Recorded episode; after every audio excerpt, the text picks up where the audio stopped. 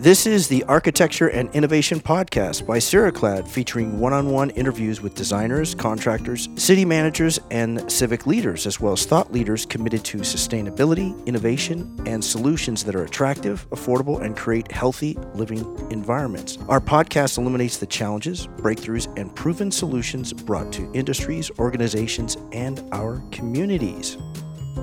The Architecture and Innovation Podcast is underwritten by Ceraclad. The Ceraclad rain screen fiber cement siding system, a proven track record of performance in Japan for nearly 40 years. Zero chemicals, triple coated, and factory finished color layering.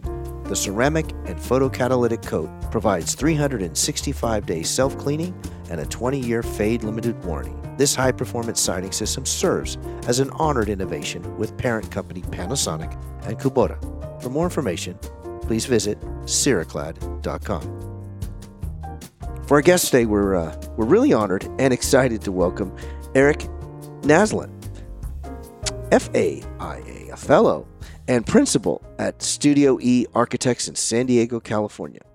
Studio E Architects is a uh, 26 collaborative led by principals Eric Naslund, John Sheehan, Mathilda Bielik, I hope I'm saying that correctly, and Maxine Ward.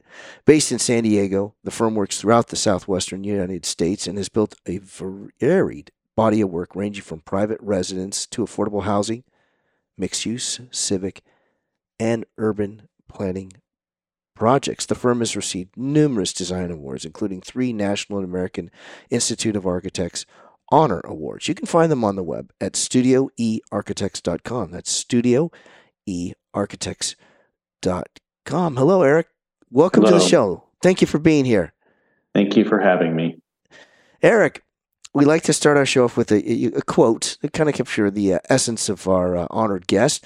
Um, love to hear what your uh, your your thoughts are. What do you uh, what resonates with you? Yeah, it's interesting. You should ask me for a quote. I I kind of keep a uh, a list of when somebody says something that resonates for me. I try and keep it in a list. And so I went back and looked at a bunch of the things that I had I had written down, and the one that kind of stuck to me uh, that kind of fits this podcast is uh, a quote by Aryeh Frimer. He's an Israeli chemist, surprisingly, uh, the choice for an architect. But his quote is I'd rather live with a good question than a bad answer. So that that kind of speaks to a lot of what we are constantly doing here this idea of mainly interested in our questions rather than rushing to a response that may or may not get to the underlying premise or the underlying issues. So we're always investigating and trying to figure out how to get to those good answers. Well, you mentioned investigating. Uh, I notice in your work, it's very. Uh, I say it's got. You have great range a lot of folks in my experience have they're very good at specific mm-hmm. styles or processes, but yours is is has got range. Is that by design? Well, I, I would say that is definitely something of desire. Okay. Um, when we started the company 36 years ago, um, we got really interested in doing uh, affordable housing. And we were one of the first firms to do tax credit financed housing in San Diego County. And um, we won a lot of awards for that initial work. And a funny thing happened along the way was that uh, people said, Wow, you know, you made something when I didn't expect there to be something. And so, you know, that's really great. You made something artful out of that. And by the way, I I have I don't have much, and I'd sure like to see what you could do with what I got. And uh, and then we ended up getting to do lots of other different and interesting things as a result. So we we we kind of were so interested in the idea of problem solving and finding a kind of artful resolution that those things transcend any particular project type. So we've had the good fortune to do lots of different things. That makes something out of nothing. I noticed that was a theme, at least on your on your website. That is um, that's not an easy task mm-hmm. in any realm. Mm-hmm. Is there a formal process that you go through to take something from nothing to to not just imagine but to reimagine as well?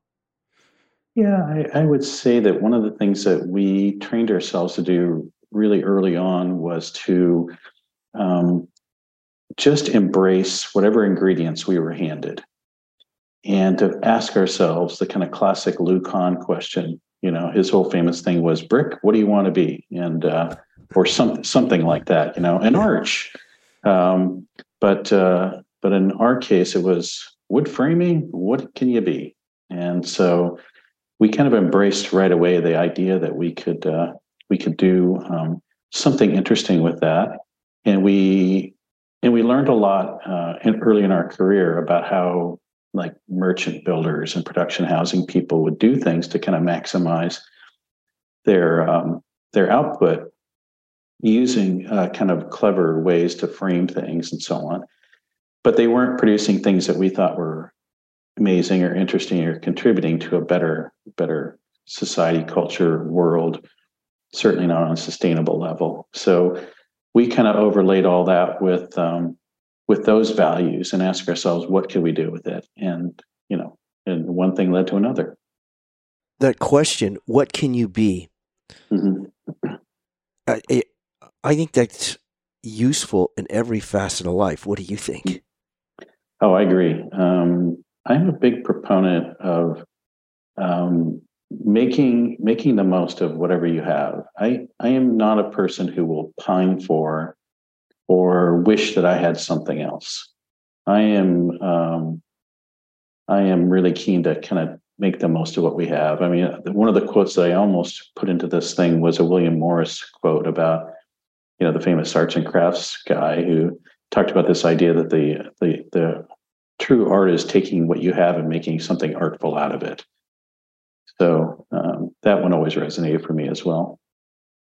How does that affect the culture at Studio E as well? Well, um, we we named ourselves Studio E Architects. That was, by the way, that was our first address. We were at 711 8th Avenue, Studio E. And uh, so we we formed the company. We didn't want to be just names on the door. We envisioned a, a kind of atelier of uh, you know people who could contribute, and um, and so hence the name was born. And we have always tried to cultivate this idea of of people being able to contribute uh, from wherever they are.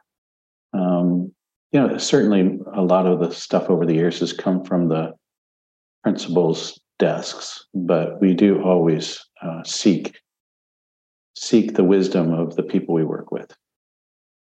In seeking that wisdom, how often are there breakthroughs collectively? Yeah. Well, you know, it, it's interesting. It, it, it, happens quite frequently, and um, and we're in this process right now uh, where we're actually kind of re-examining our design process in the office, and it's been kind of my desire that we find more ways to engage more people in this process. Um, and so we're working on it. It's a constant process, uh, constant evolution, of course, and um, but but the idea is that you you hire talented people who you enjoy working with. And you know you want to you want to draw from the from the smartest minds in the room always. So that's the goal. I can't say that we're we're there yet all the way but we are we are trying to evolve ourselves to that. So is, would it be a a stretch to say there are people that you meet that are studio a architect uh, types or would work and fit into your the, the culture that you have there just based on your experience and vision? Yeah yeah for sure. We you know we interview a lot of people over the years um, and there are definitely folks who when they come here we can just tell that they will they will fit into the culture that we have here and uh, will be contributors. Um, we don't always get those people. Um, mm. you know really talented people have sometimes choices when they're looking for work, you know, and uh, but we try our best to uh, cultivate that and hire those. And I love our team. I mean, I think we have a really great group. How about your client or clientele? Is there a, a common thread or threads that connect them all, even if they have uh, a diverse marketplace or even uh, persona? Well, yeah. I mean, I, I think uh, uh, one of the things that kind of ties a lot of our clients together is they're mission driven. Um, yeah, we work for a lot of nonprofits or people who work in the non uh, in the affordable housing arena, and, and those people are, you know, definitely interested in the idea of making dignified uh, places for people to thrive, and um, and so that that piece is really there. We do a lot of work for universities as well and and schools, and that kind of work is really centered around the notion of community, places of learning, places of sharing, and that sort of thing. So oftentimes we're we're dealing with um, with uh, people who have a specific mission or intended outcome, and that resonates well with ours as well. It touch into that that I like what you said here. People to thrive. Mm-hmm.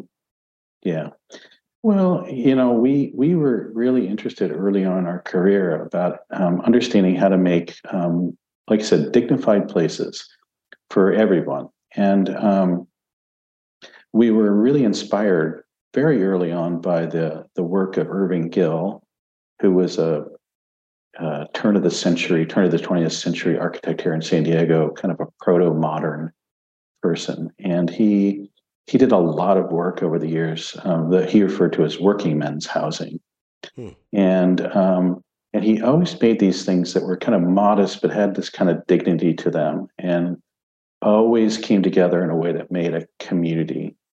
And he was he was a he was brilliant at understanding the thresholds between community space and private space and how to make that work in a way um, that that makes life you know kind of lively and um, and to make communities thrive.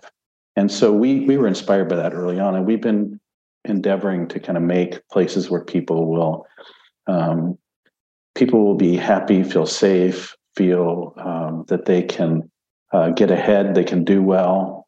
Um, yeah, and, and in the affordable housing world, you're talking about a group of people who oftentimes uh, aren't making a lot of money, but you know, if, if, we don't have places for them to be supported, um, things in society just don't go well.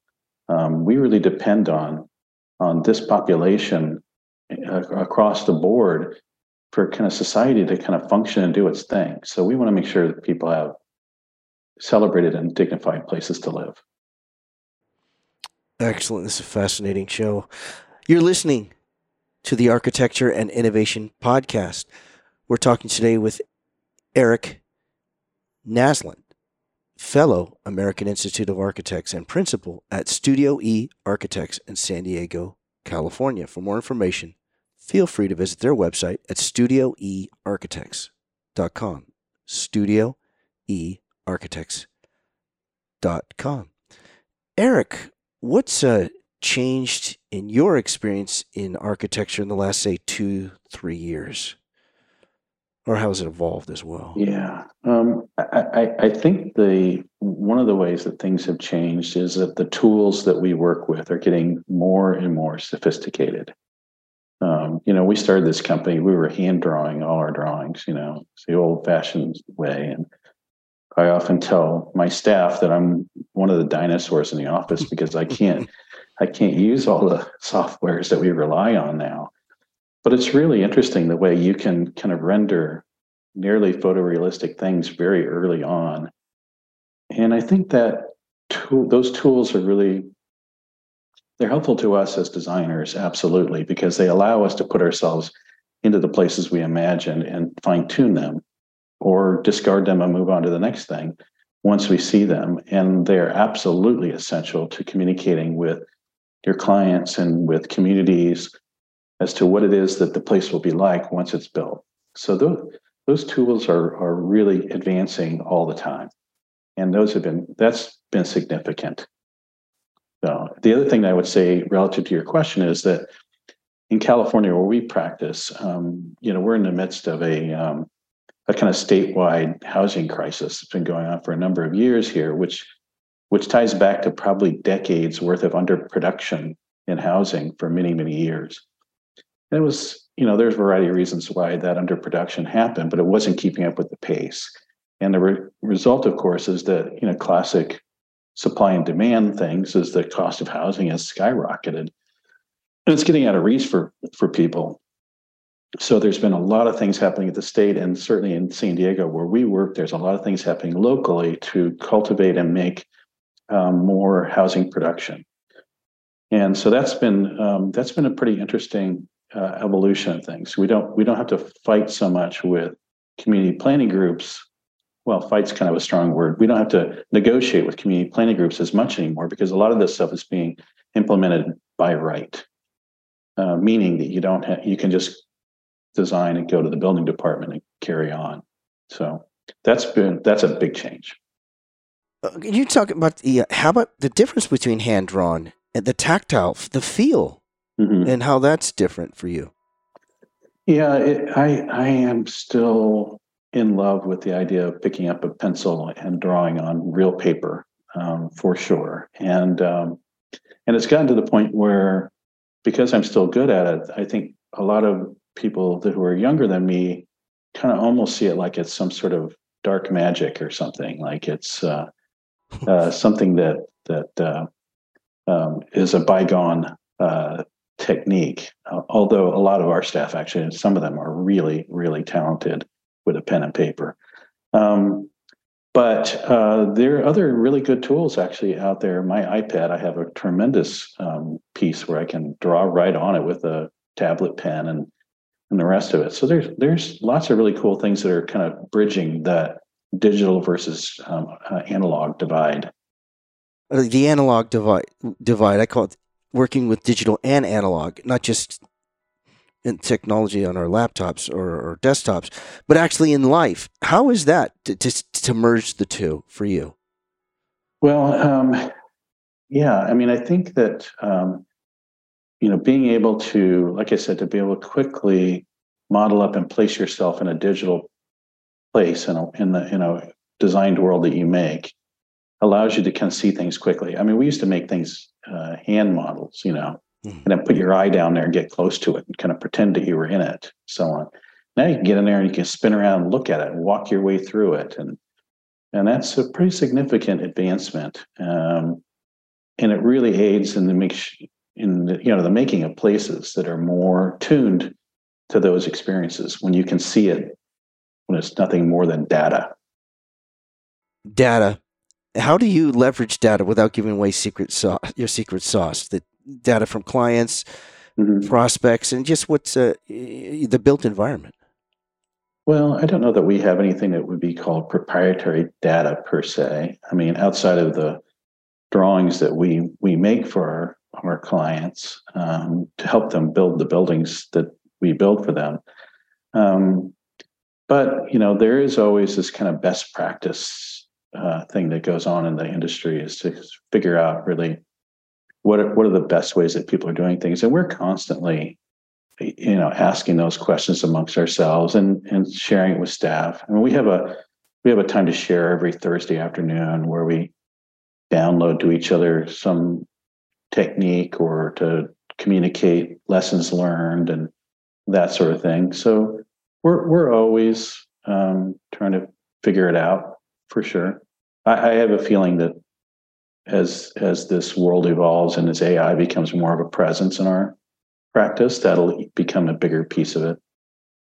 How about community? Can you share what community, how it matters, and your your role in it that you believe? Well, I mean, I, I guess I sort of see uh, an architect's role as uh, we we have a kind of um, unwritten client always, and that is the people we build around and near. Um, and I feel strongly that our role is to kind of fit that piece of the puzzle back into the city um, and to do it in a way that contributes. Um, I mean, I like to say that if you, as, as an architect, you're manipulating the world as it is out there in a way, and hopefully when you're done, it's better for it. So um, I'm, I'm always keen on that. And I used to be, I'm no longer this role, but I was the chair of the San Diego Planning Commission for a long time. So I, you know, I heard an awful lot of testimony from communities, et cetera, would come to testify on projects and so on. And I used to be the chair of my community planning group. So I, I have a lot of a lot of time spent, you know, kind of engaged, you know, day to day in the world where people are affected by changes in the built environment. So I'm sensitive to it. What's it like to know that you, you, not just the chairman, but you can actually see the physical dwellings and structures of what you help influence in the city of San Diego? Yeah, that and that gets that thing that oftentimes um, you, as a trained architect, or me as a trained architect, can can kind of imagine what that place will be like and how it will be better and improved. And sometimes, in, when you're dealing with communities, they see change, and change is kind of sometimes can be frightening. Um, so, you know, uh, being able to kind of envision and talk about what will happen and to share with them what that place will be and show them places in the world that had um, have similar experiences uh, is a good way to kind of help them understand that sometimes these things are for the better um, but but it, it, it, sometimes you can prevail in that story and sometimes you can't. Obviously you definitely prevailed probably more than not. Is that true or?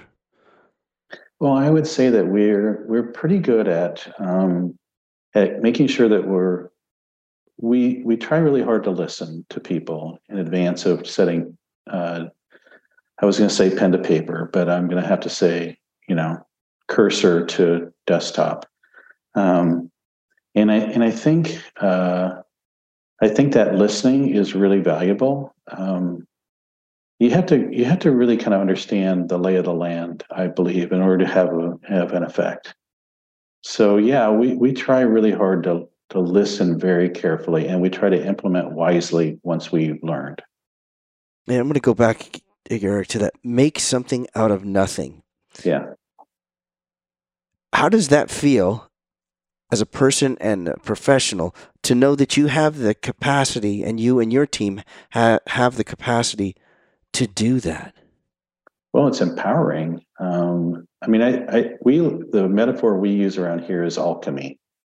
Okay. You know, the idea that, you know, an alchemist in theory in the Middle Ages took straw and turned it into gold or, you know, mm-hmm. base materials and turned it into gold. I mean, a lot, we used to sometimes say that that kind of stick framing was our base materials.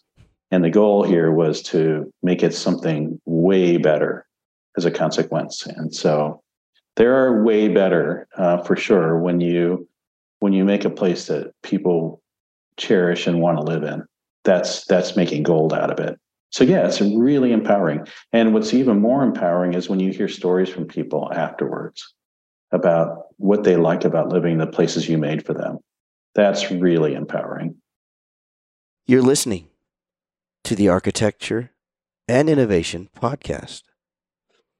Our public service announcement for today's show is with the for the Bethlehem Food Pantry in El Cajon you can visit them at the website of foodpantries.org Bethlehem House. Again, that's foodpantries.org Bethlehem House.